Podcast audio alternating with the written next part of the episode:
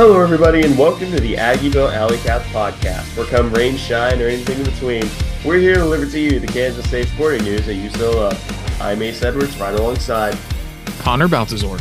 And welcome to the toughest challenge that the K State football team has had to face so far. It's a it's a very tough opponent. It is the bye week.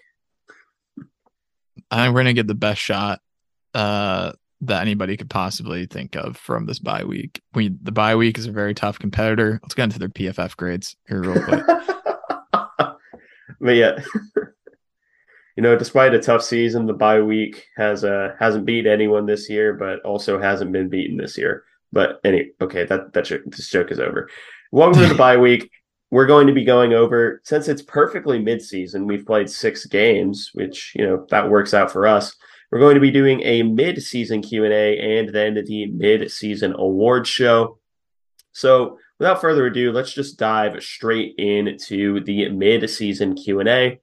And the first question is from the good chef and co-host of Cocaine Willie, Chef Andre Napier. And the question is Desi or no Desi? And what does it mean for Tang's first season? We have nothing to we have nothing suggesting that Desi will not be Desi Sills, who's the you know basketball player, uh, guard, right? Yes, he's a guard. We have nothing suggesting he won't be here. Yeah, that's kind of where I'm at. I mean, until we see something where Coach Tang is like, yeah, we're not gonna have Desi Sills, like after all, like for whatever reason, then then I'll believe it. But until that point, I'm just gonna assume that he's gonna be here, but just like super late. And that's fine, honestly. Uh, because I think that there's probably at least three players on the roster right now that are better than him. And that's not a dig at him. That's, that's just I I just think that this roster is deeper than we anticipated probably going into the year. So, mm-hmm. but yes, I I think that uh, we'll end up with Desi. Yeah, and it it's a good. As for what it means, it means we have a full roster and a really good guard. Yeah, yeah, and that you know that's a good thing to have. Um, I I, I think having Desi is like something that that takes this team uh even higher uh, because I'm I'm starting to get very high on the basketball team. I think that they're going to have a really great season.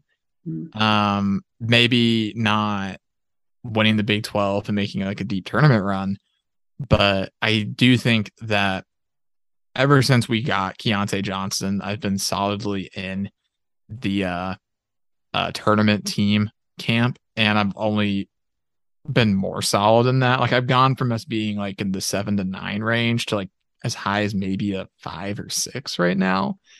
Like um, I'm looking at like 23, 24, 25 ish wins for the squad as like their ceiling. Like that's like everything goes well. I think this is at minimum like a 20 win team. Yeah. It, it, to me, this is just it's a tournament team, and anything anything less than that is probably just growing pains from a new coaching staff, in my opinion. Yeah. What regardless, this is going to be one of the most talented teams that we've had in quite a while. Uh, so I, I'm really looking forward to it. And for what it's worth, uh, on Desi, he is listed on the roster right now, which I don't think he was up until recently. Uh, but that is encouraging, if nothing else. Uh, so we'll see if that ends up coming to fruition. He is a senior, so I think this is his only year. But um, hey. Yep. Next question, also from the good chef. How does the K State offensive tape from Saturday, the Iowa State game, change how future defenses will play the Cats? The thing is, is that I'm not particularly sure it would change anything for how people are going to play us because a lot of why Iowa State was so good against us just has to do with their scheme and their ability to perform within the scheme. And the closest comp to their offense, their ugh, not offense, their defensive scheme is us. And I will still stand by the fact that they were probably the school we consulted when constructing our 335. The school probably closest to them is maybe Okie State and maybe West Virginia. But a lot of what their defense was giving us trouble with was not necessarily how they were scheming things up. It's the fact that they had a really good defensive line. They had a really cohesive scheme. Like they, everyone was in the right place at the right time. So the only thing that I could really see changing is maybe, just maybe, they start playing a little bit more spy. But if they weren't going to do that from like QB spy, if if they weren't going to do that bef- from before the Iowa State game, they certainly aren't going to change their mind and do it after. So I'm not sure it's going to change all that much in terms of defensive scheming and play calling. Yeah, I, am with you. Um, I, I don't think Saturday changes too much. Um, maybe teams uh, don't completely stack the box as much, but I think that would not be wise on their part because I think we were taking what Iowa State was giving us, and they were giving us uh, the chance to go over the top. Uh, and we had a few more passing lanes uh, than normal, other than like the Oklahoma game. Um, so I don't think it'll change too much. I think regardless, whoever we face is going to want to stop the run first if they're able. Iowa State is uniquely equipped at it just because their defensive coordinator is excellent and they have a very, very good defensive unit that is really in tune with each other. So they're uniquely difficult in the Big 12, I'd say. Um, I, I don't think it changes too much. Uh, that's a lot of words to basically get back to the same thing that you were saying. yep. So thank you for the question, Chef. Next question is one of the hosts of Shake and Blake and All Around Stand Up Dude, someone I watched the one half of the people I watched the Iowa State game with, Blake Crawford of the Shake and Blake show. If you could add one play into our offensive playbook, what would it be? I'll let you go first. Definitely 31 quick trap to jacks every single snap. No, I'm joking. um, I am definitely not an offensive wizard. I think he wants us to say QB sneak, like we were talking about, but uh, it's we, we in have, the playbook. We have run it a few times uh, this year. Not as much as I'd like. I think that there's more situations that we could run it in, and we just don't, which is aggravating. But it's there at least. They know it exists. Um, but I don't know. I would maybe do uh maybe some more uh something something different that we haven't done the passing game. I don't have anything specific, but maybe something just more designed to get somebody open over the middle. Because uh, I feel like a lot of our passing is uh, to the sidelines right now. Either that or it's like a tight end ball at the seam. Um, but something like to get somebody open over the middle in space. Maybe RJ Garcia when he gets healthy, because Klieman was kind of alluding to him uh, not being fully healthy today in his press conference. So we'll see. Yeah, as for me, I kind of debated between two plays. The first one was uh, Hoss Y Juke, which is basically just what the Patriots ran for several years whenever they had uh, the evil that doesn't die and is now on the Buccaneers on their team. And it's basically they motion out their running back out to the slot. He runs a choice route. Everyone else is basically running a go ball, except for the innermost slot to the halfback side, running it like a shallow post. But ultimately, what I ended up going for is something a little more catered catered to the the college offense, and that is a play design that I will be quote unquote borrowing, red stealing from Coastal Carolina, and that is a offset shotgun look with an H back, two receivers to the left and one receiver to the right. The H back goes up and fakes like he's blocking the middle line. It's an RPO. The H back goes up and fakes like he's about to block the middle linebacker. And then if the linebacker bites down on the run, it's immediately a pop pass to that H back. And if a backs up to cover that seam ball, it becomes a run. And I'm always a big fan of free release RPOs, which is why I love that H back play so much. So instead of even having to fight through like on the outside RPOs for the receiver, you have to contend with the fact that oh they may be in press, he may try and knock him off the route to disrupt the timing. It is quite literally impossible to press an H back without going offsides. So, and I think that that would be a really good play to to see Sinnott with. And the the other option is just like the the fake QB power pop pass, but I I almost guarantee you that's in the playbook somewhere. It has to be. It has to be in there somewhere. Yeah, you got to feel like we we have to be setting up that uh fake QB power pop pass at some point. We kind of did it a little bit against Mizzou, um, but it wasn't exactly that. Like it was kind of more of like a QB sweep than just like a seam ball to Phillip Brooks. It was a nice mm-hmm. play. We stole it from South Dakota, but I mean, I, I I do I do admire how brazenly Klein took that from South Dakota because literally see it the week before. he's like, "Oh, that's cool. I'm gonna take that." The best offensive coordinators are thieves. Yeah. yeah.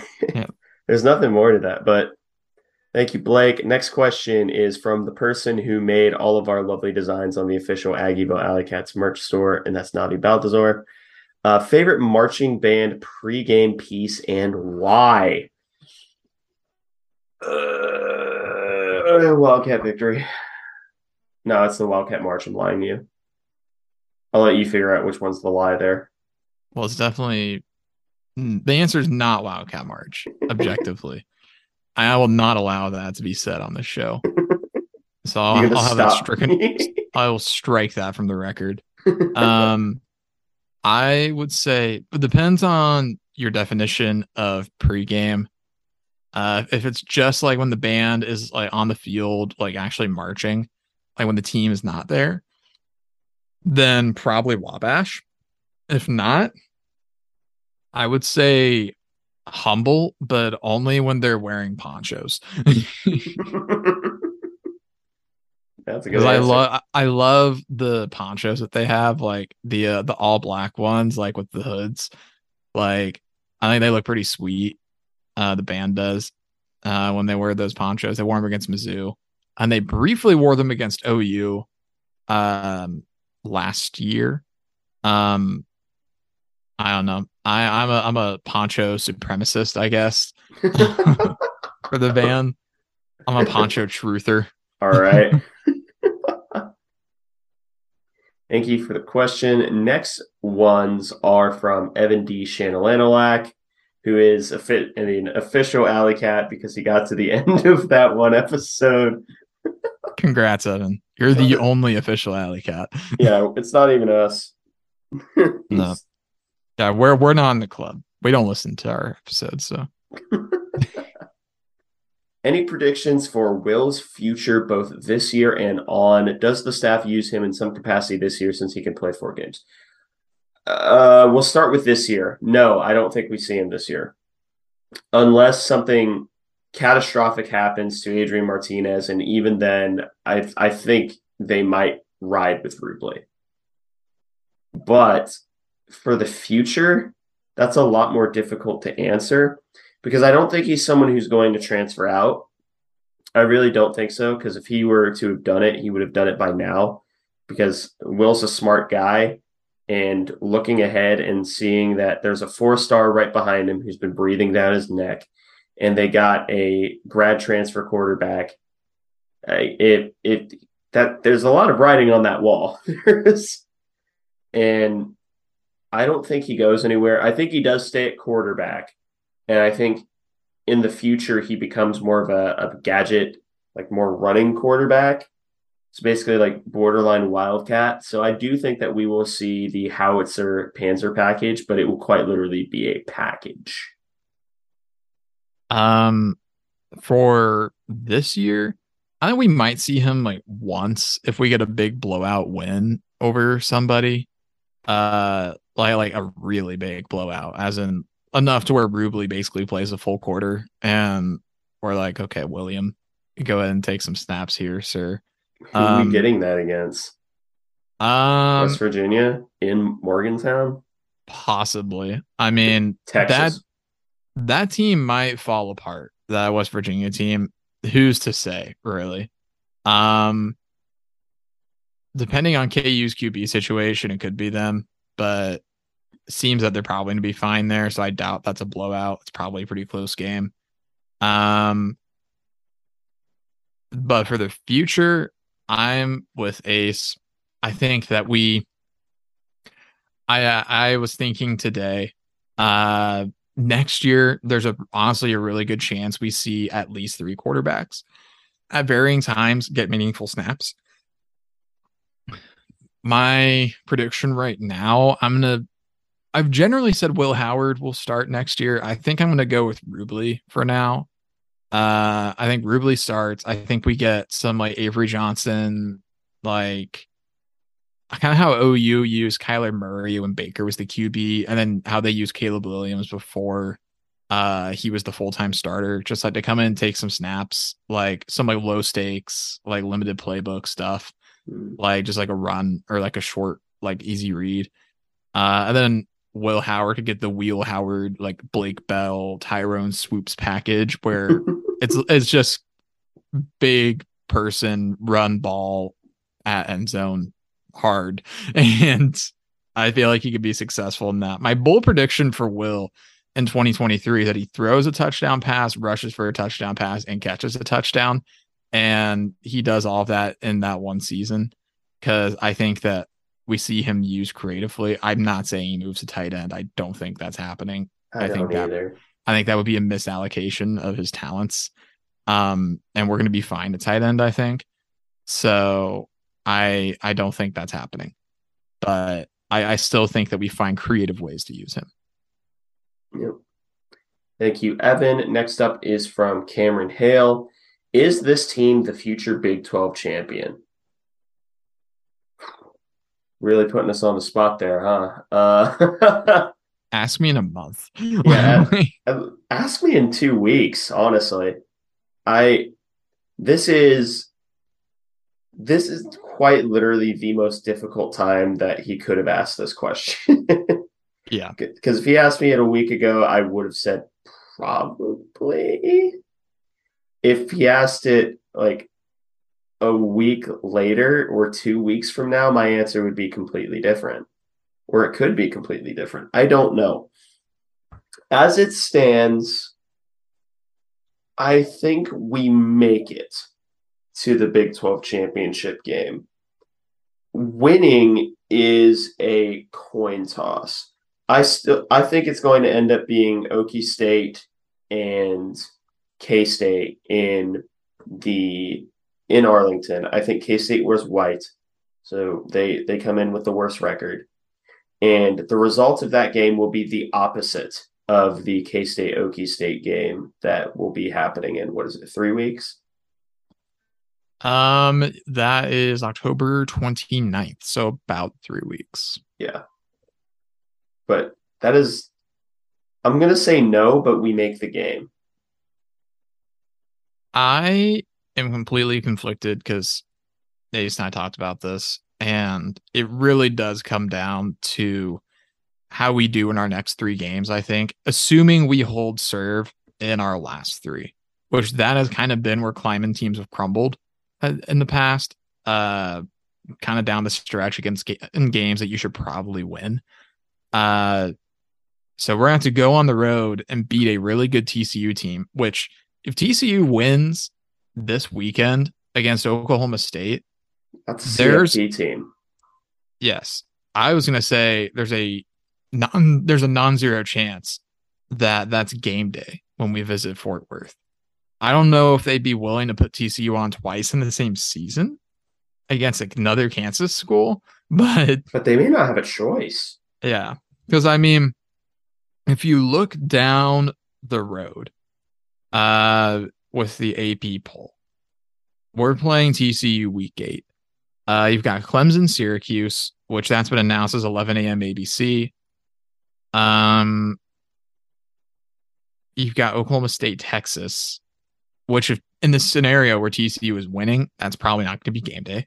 Mm-hmm. UCLA, Oregon, something tells me they that uh, ESPN doesn't want to go to the Pac 12 particularly badly. Mm-hmm. And then Alabama, Mississippi State, and then like Penn State, Minnesota. those are the big options unless they decide to go to James Madison and Marshall just because James Madison is ranked in their first year in the FBS and they might be like, "Oh, that's kind of a novelty." Like cuz they seem to like unusual teams doing well this year. So they might do that, but it's definitely a contender for game day. Um and it's something to consider. So if they in my view if they go 2 and 3 against TCU, Oklahoma State, Texas, then they should make Arlington. Yeah. Because that's a tough stretch. Because that is all ranked teams right now. And Texas is only going to be getting better. At least it seems. You never know with Texas. Uh, they're so wishy-washy. But we could but we'll see. Now that's a lot of words to say I don't really know. I will say probably not, but maybe. If uh, here here's my situation. If we win one of three, we don't even make the game. If we win two of three, we make the game. If we win three of three, we are the big. We end up being the Big Twelve champions, and we may be in a, like in the conversation for the college football playoff. Oh yeah, I mean, if we win three of our next three, if we win at TCU when they are, uh, no doubt, a top twenty-five team uh, that just had a big win at KU, if we beat Oklahoma State, who will almost certainly be a top 15 team, assuming they don't completely uh, fall apart, and then we beat Texas, if we beat those three schools in three consecutive weeks, then we are looking right at being in the playoff. If we beat those three schools, we are probably top seven in the country, I'd say at that point in time. That's looking ahead a lot but we're definitely going to have environment on our side because according to the ticket insider Scott Wildcat on Twitter, uh, I think there's what like I think he said like hundred tickets or something left for Texas, and that was Oklahoma, 41 with scattered singles. 41 scattered singles against Texas, and Oklahoma State sold out. KU sold out, so we're gonna have major, major home field advantage for our tough home games, which Oklahoma State, Texas, and KU at home very happy about. Baylor on the road is looking much more winnable than you and I thought uh, going into the year. Granted, that is not an easy game at all. That is a hard game. West Virginia on the road is still West Virginia on the road. It's still not, Morgantown. I, yeah, God, weird things happen in Morgantown. Uh, it's like it's like it's quietly Farmageddon level uh, for for K State in terms of road game difficulty. But I don't know. That, that's a lot of forward looking right now. Maybe we should stay for later, but maybe. I, I really extended that question way too long, but uh, the the answer is possibly leaning no. Yeah. Next question: If you had to, also from Cameron Hill, if you had to use an ice cream to com- to comp this team, what flavor are you going with? This is certainly a question. That um, is that is a that's a hard one. He asked us two very difficult questions. Yes. Um, difficult in very different ways. Yeah. this um, is up there with the what flavor would you make oxygen? Um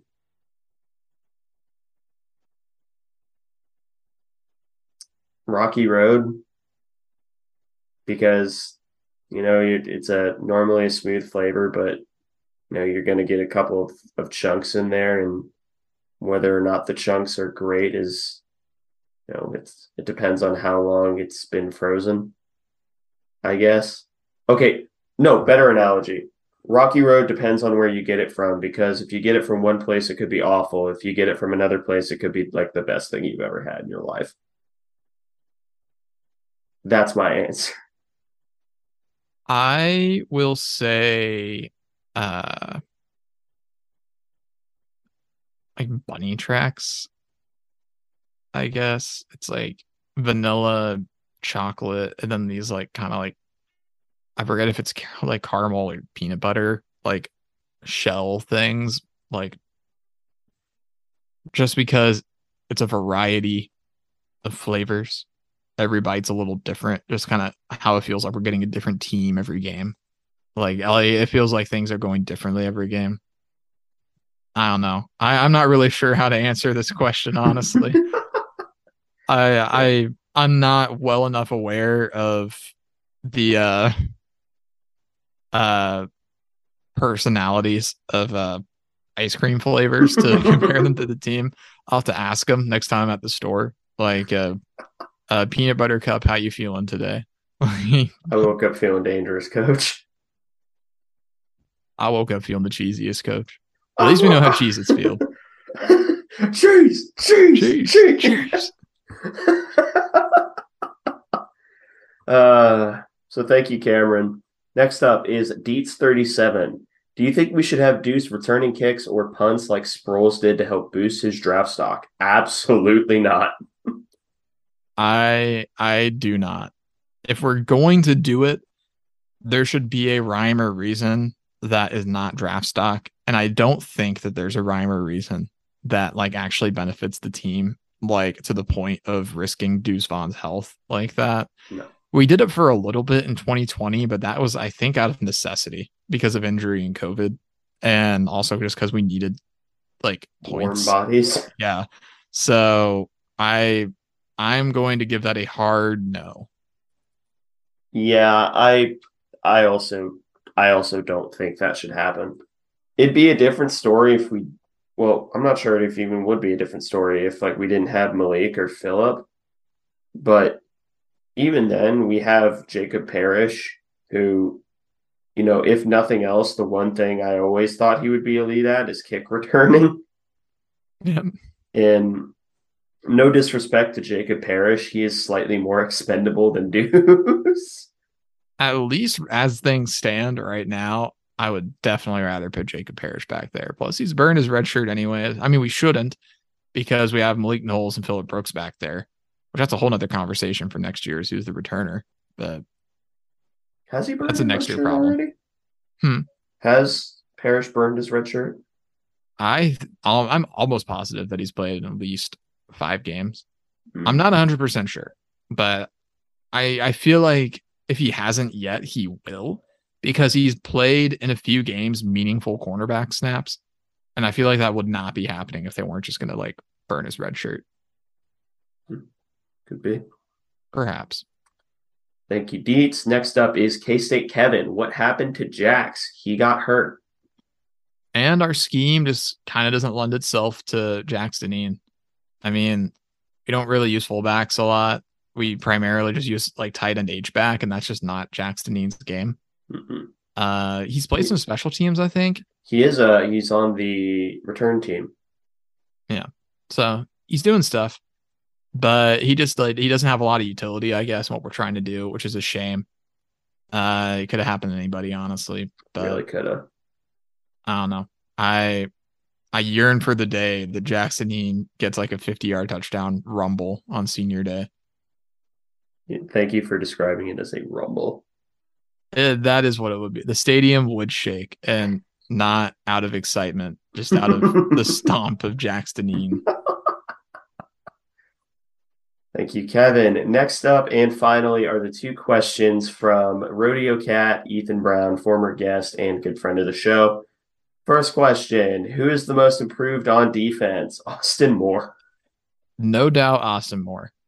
Um, he has been unbelievable uh, compared to I think the expectation for him, which the expectation was for him to be serviceable, and he has been the best linebacker on the team, uh, and it's a team that has Daniel Green on it, and also keep in mind he started the year as second string behind Will Honas until Will Honas got injured, and, and uh, Will we'll is, see him again. He is gone forever, I guess, and Austin Moore has stepped in, and he has been absolutely excellent. I could not ask for much more. I think uh, he is a All Big Twelve candidate at this point. Another walk-on success story, which it's getting old. Like I'd rather we just have players that be good. But you know what? It's still inspiring. It's still cool. Uh, he is by far the most improved player uh, defensively, I'd say. But I, I could throw up other guys like I don't know Julius Brents has been really great this year. But he was great last year. He was great last. I feel like he's been different this year though, because he's still great in coverage, but he's been excellent at run support this year. But other than that, I mean, it's still obvious Austin Moore. Yeah. Could say Cincere, but he's been dinged Yeah. up. He- yeah, I suppose it's more uh impressive that he's come back from injury and been about as effective as he already was. Like what that has been very impressive to me. Yep. Next question, and this is probably the third hardest question on this list. Who is the all Big 12 quarterback this year? Um okay, let's start with the easy part of who it's not. It's not Dekkers, Definitely not. not Shapen. It's not JT Daniels. Nope, it's not a Commander Feet there. It's the only man who. Uh, nah, I'm not going to steal that joke from you. You can tell it I will tell it when the time comes. when the But- time is right. Um, it's not anybody from Tech because they're just not going to play enough games to like really have a shot. So that, that knocks out five right Mhm, there. I don't think it's going to be Ewers, mhm. and it's probably not going to be Dillon Gabriel at this rate either with how OU's been doing. So that leaves uh Spencer Sanders, Spencer Sanders, Max Duggan, Duggan, and, And 9 AJ a.m.. Martinez. I feel like we might have said somebody twice because I got to seven, but I don't think we said anybody from KU. We didn't. Uh, you counted someone twice, but I I say I- Ewers. uh, you said we counted JT Daniels twice. Oh, okay. But Um, I, I don't still, I- think Jalon Daniels is going. I don't think no. yeah, because regardless of the misinformation on if he's gonna be out for like four weeks or the season or what have you, he's probably missing time anyways. So I don't think he'll be able to make it. He might get honorable mention. Um, so that leaves, yeah, 9 a.m. Spencer Sanders, Max Duggan. Out of those three, 9 a.m. is kind of the odd man out, I think. Yeah. So that leaves Sanders and Duggan. And those are two really strong candidates. I Yeah. think. We were talking about this before, and I was in the Duggan camp. You were in the Sanders camp. Then we compared stats and play, and we were like, oh, It's it's the same. quarterback. We were like, it's the same picture. it's the same picture. It is like that's the weird part. Those think- two QBs have been excellent this year. Duggan, and yeah, I- I'd say Duggan's been the most surprising considering he wasn't even the starter coming into the year. He's mm. thrown one pick, and the one pick was like basically a Hail Mary at the end of the half against KU, and it was meaningless. So effectively, he's got zero picks on the year 14 touchdowns, zero picks. Spencer Sanders has been really great. He's cut down the turnovers, 12 touchdowns, two picks. They both have about the same yardage on the ground. Spencer Sanders has more rushing touchdowns than Duggan. Uh, but those two guys have been great, and they're both going to be competing for that uh, first team spot. And I think both, as as things stand right now, at the middle of the season, uh, they both have claim to it, which means that Oklahoma State TCU game this weekend is going to be awesome. Yeah.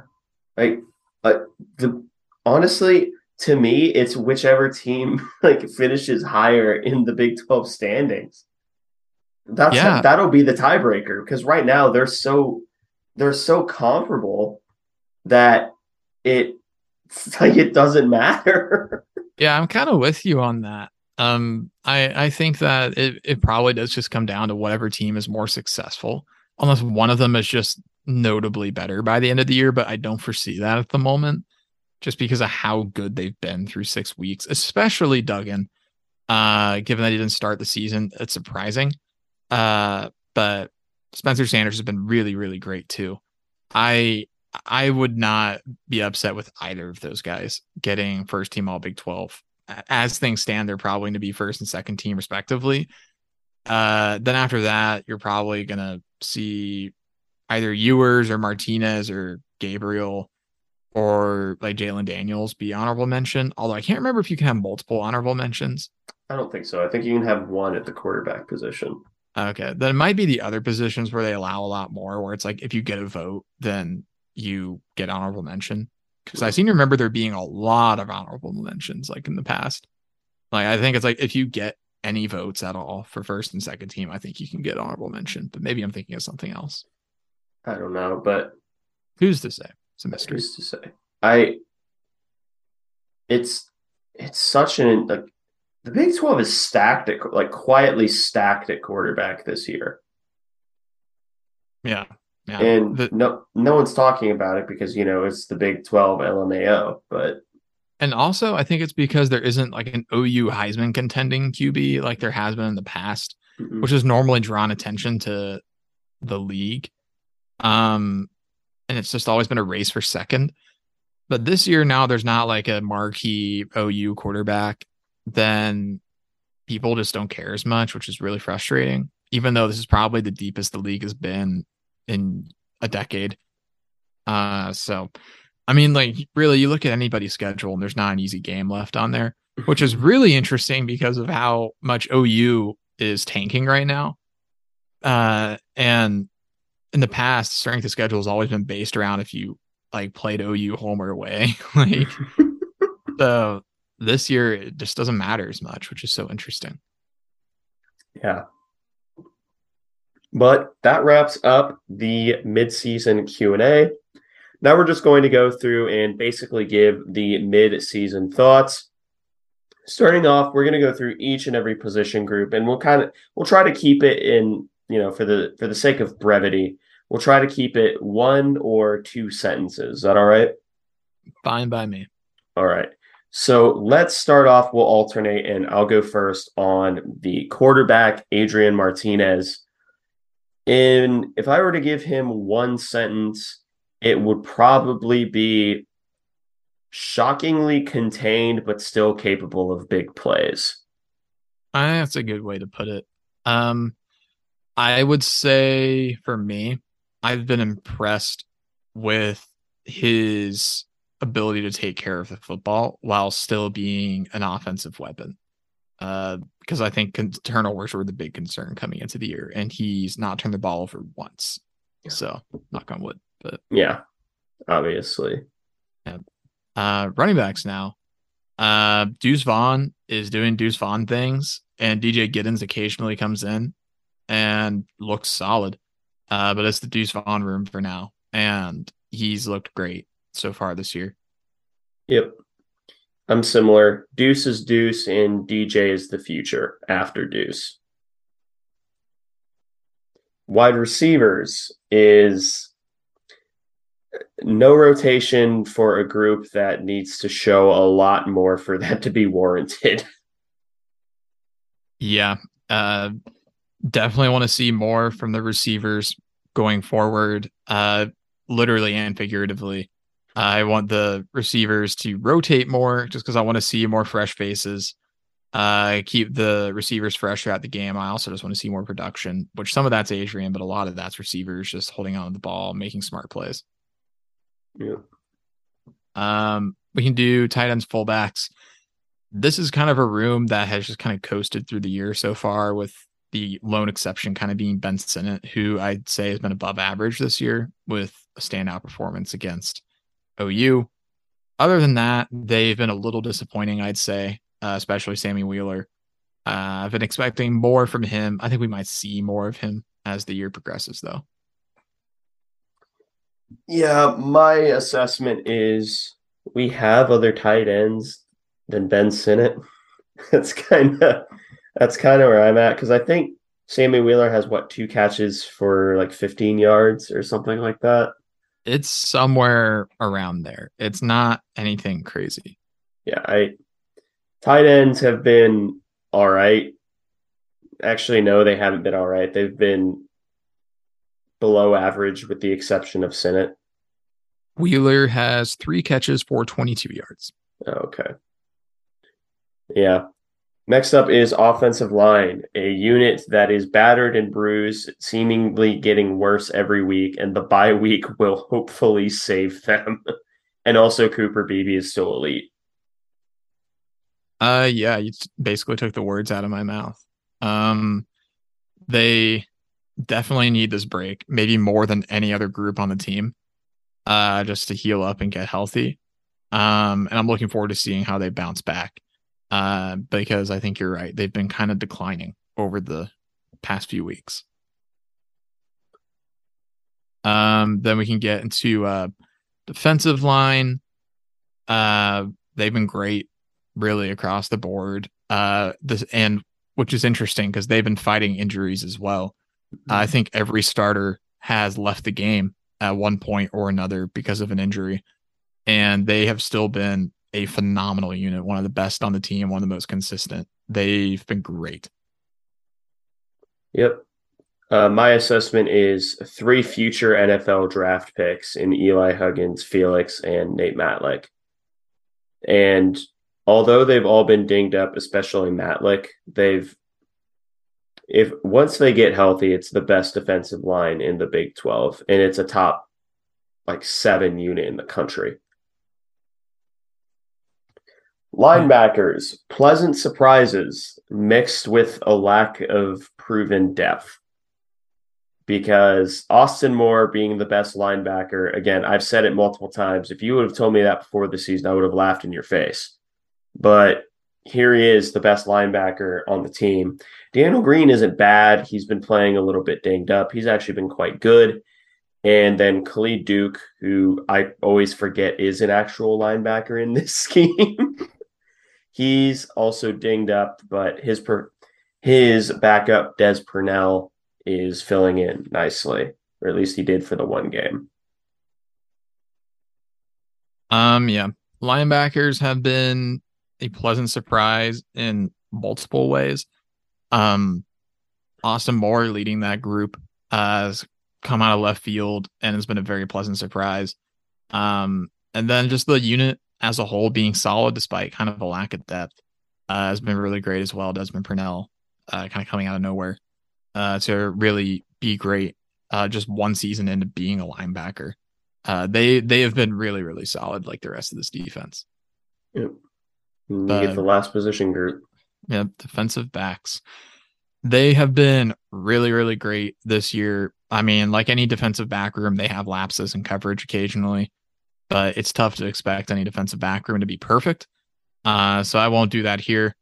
I've really, really liked what they've done at the safety position and the corner position. Corners have been maybe one of the top five corner tandem in the country, and the safeties have been excellent as well in their own right, all doing different things.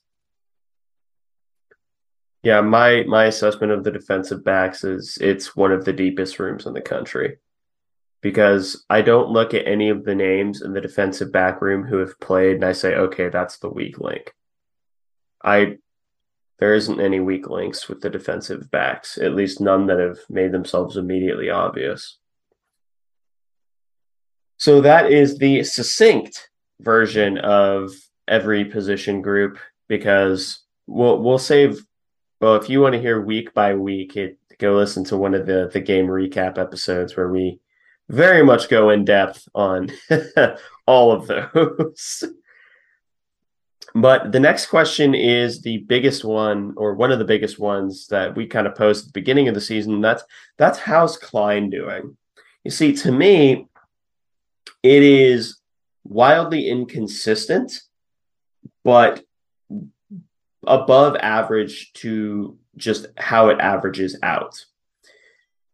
How do you how do you feel about it before I inevitably go on like a tirade here? Um, I feel fairly similar. Like if I gave him a letter grade for the season, I give him a B minus. Yeah. Um, because offensive coordinator is definitely a position where you could call this exact same game two games in a row when the situation's being exactly the same. But if the offense like executes in one and just plays sloppily, like regardless of how the offensive coordinator does in the other, you're going to get totally different fan reactions to the offensive coordinator, which is why you get fans, you know, like in a situation where you obviously need to pass the ball, they like throw it and the receiver just like drops it or something. They're like, oh, why are we passing? You know, being offensive coordinator is a thankless job.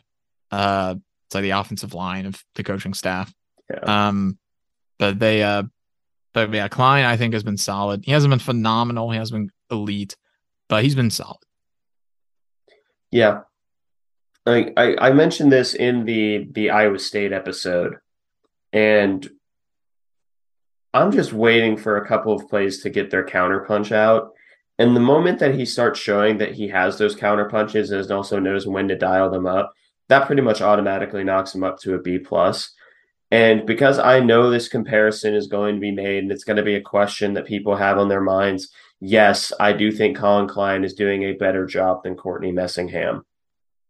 And I know that there are some people out there who are who are big analytics guys who say like, well, it's it's either comparable or Messingham was better. You see, here's the thing. You could tell me that I have $10 billion, but I can never use it. Or you can tell me about the $100 that I have in my wallet. Which is going to be more useful to me? It's the $100 that I have in my wallet. It Messingham never passed the eye test for me. Is basically the point of that that very imperfect analogy. But Collin Klein is much closer to passing the eye test for what an effective coordinator should be. He's not all the way there. And I didn't expect him to be all the way there in his first year as a the real offensive coordinator. Co-offensive coordinator does not count because he was not the play caller. But he's doing about as well as I expected him to do as a first year coordinator, which has been more than enough so far.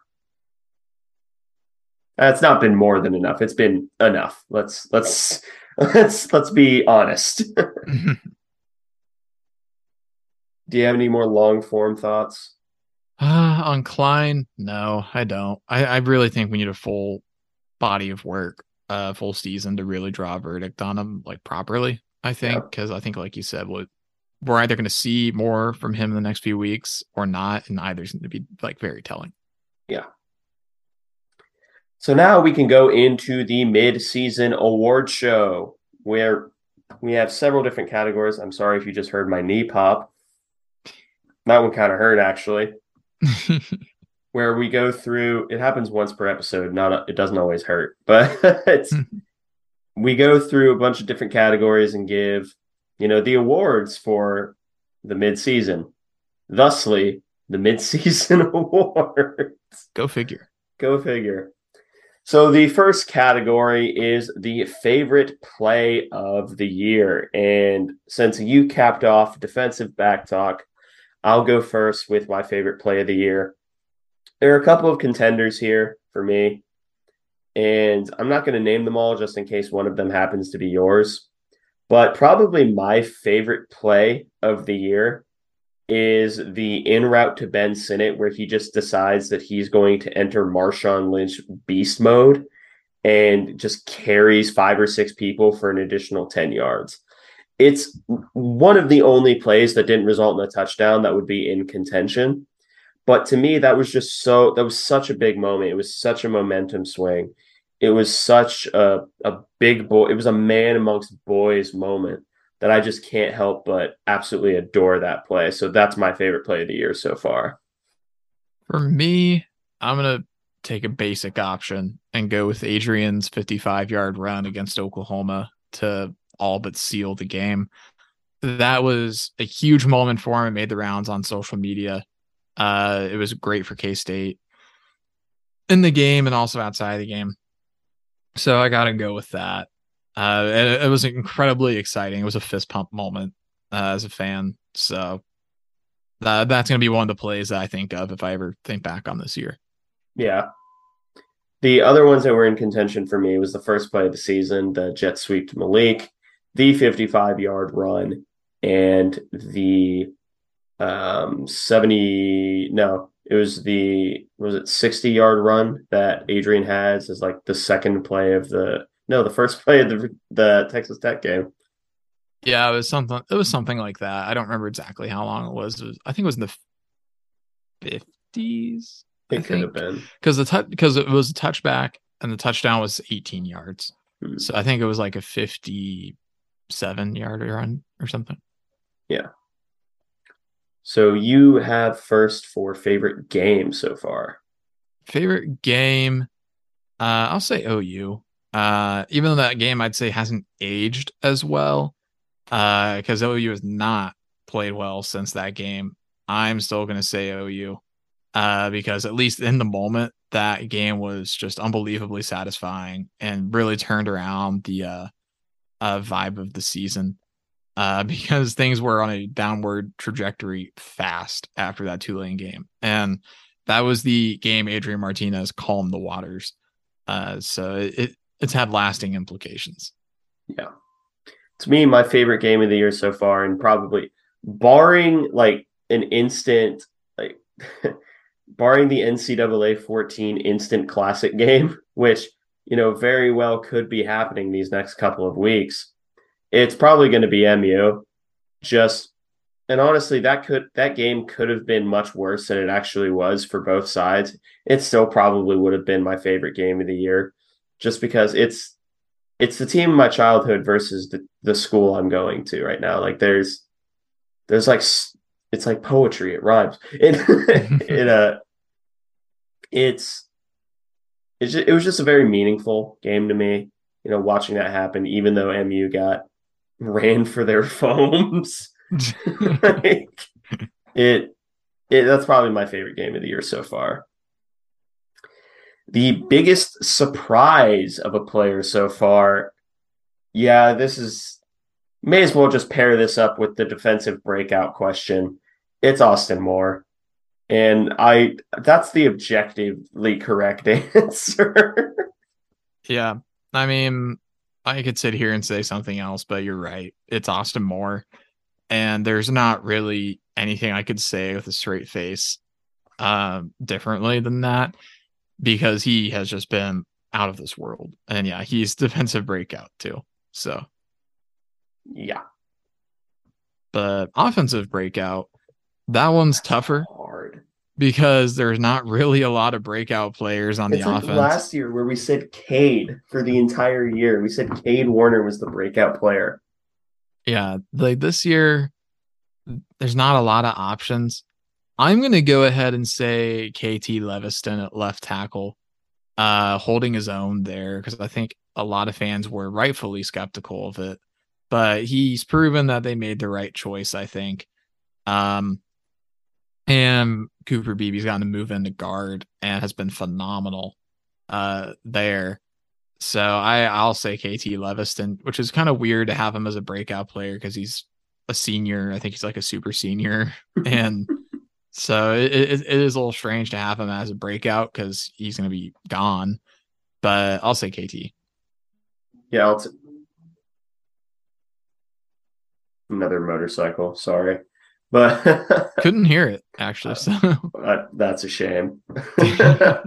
um, for me, the offensive breakouts DJ Giddens because I uh, it, it the the kind of lack of options. it if RJ got more snaps, it'd probably be RJ. Good job, RJ Garcia. And but it's DJ because to me, DJ Giddens has shown a lot that you really like to see from a running back. He's shown that he has really good vision. He's shown that he has power, and he's shown he can run angry. Look towards the back end of the Iowa State game for that. Like the only thing that you know he doesn't have right now is playbook knowledge, but you know he still has another year before he'll be the guy because I assume Deuce leaves after this year. He, he has another year before he is the guy.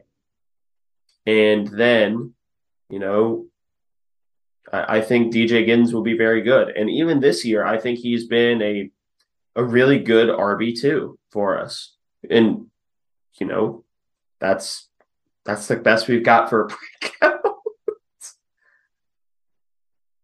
yeah. Um, yeah, there's really I mean, Austin Moore is the obvious defensive breakout, which yeah. we already talked about that. So, I mean, we can move into uh, MVPs then. Uh, offensively, I think the answer is Adrian Martinez. It's Adrian Martinez, yeah. Which I'm feeling vindicated because he was my preseason pick. But I mean, he was one of two obvious options, which was you know Deuce or Adrian. So yeah, it's not really anything to write home about. But no. um, yeah, he's been great. Obviously, uh, finally gotten some passing touchdowns. Uh, has not turned the ball over once at all, zero times. Um, and has been uh explosive on the ground for the most part. So yeah, he's been he's been excellent thus far. Uh, so obvious MVP. Uh, even though Deuce has still been really good. Yeah. Now defensive MVP. This is probably the hardest award to give out because uh, let's let's run through the candidates here. Austin Moore, who's been the best linebacker. Kobe Savage, because he has been himself. Yeah. Josh Hayes, because he's been an integral part of this defense. Uh, Felix, because he has six and a half sacks. Julius Brents, because he's been one of the best run supporting corners in the country, as well as a great guy in coverage. Eli Huggins, for being the glue guy nose tackle. That's like six candidates I just named. I wasn't counting. I think it was six. But I think it was. Yeah. I, there's all of those are really good answers. Yeah. You could say any of those guys, and I totally roll with it. For me, I think the most valuable player on defense has probably been Felix because Austin Moore has been great. Austin Moore has done exactly what you need him to do and more.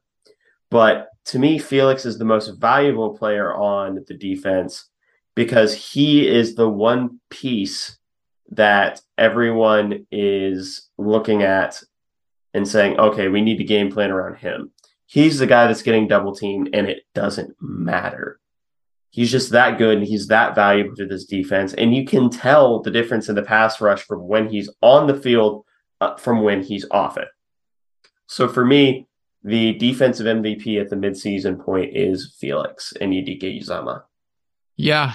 Um, I I do think that you have to come to the same conclusion. Although there's obviously way more candidates, but Felix, like when you just watch the games, it's clear who the opposing team thinks the most important player on our defense is, uh, and that's Felix, because they, um, they he gets double teamed every snap.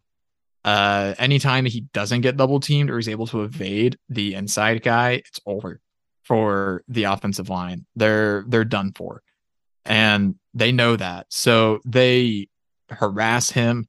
They double team him. They'll bring a chip they do anything in their power to stop him from getting to the quarterback, and he's still done it uh, over six times uh, through six games. So that speaks volumes to how valuable he is uh, as a defensive presence, a, a defensive menace, if you will. Uh, he's going to be a first round draft pick. He has been borderline unstoppable, even when double teamed. Um, he's gotten many of his sacks this year through splitting a double team. Uh, he has been excellent. So Felix is the obvious pick, despite there being a lot of guys that I think you could say as well, and I would not be upset about at all. Uh, if you said Austin Moore, I'd say, okay, yeah. Um, he's been incredibly valuable. He's a team in tackles. Uh, he had a great interception against Texas Tech, and he's had some really excellent tackles for loss too. Kobe Savage has a few picks and has been really great in run support. Julius Brents has been great in run support too plenty of guys on the defense that you can talk about, but Felix is the one that really allows the rest of the defensive line to try and get after it as well while still handling his own. Yeah. And now the quote unquote most prestigious award that we can give out, which is the Alley Cat of the first half, which if you don't know what that is, it's it's our favorite player. And for me, because I can't give it to Will How I'm joking. I for me, the alley cat of the first half has to go to Kobe Savage. Just like honestly, the mold for this award is Reggie Stubblefield, and it's just like a player who plays with an absurd amount of swagger. And Kobe Savage is that to a T. And all I need, the only piece of evidence that I need to prove that is that I you know, there is speculation that he scored a date with the Texas Tech cheerleader. And uh, I feel like that's all I should have to say. Yeah, you took you took the alley cat of the first half out of my mouth. I was going to say Kobe as well mm-hmm. because he is just so likable on the field. He does make boneheaded plays occasionally, like the late hit out of bounds, but you know what? I that's hardly not, care. That's not even really his yeah. fault. Like, yeah, that's just momentum. Yeah, like I'm not upset with him about that. It's frustrating, but I'm not angry or anything. He has been really, really good, really entertaining, and plays with a lot of fire, and that makes him a lot of fun to watch. So Kobe Savage is my pick for Alley Cat of the first half of the season.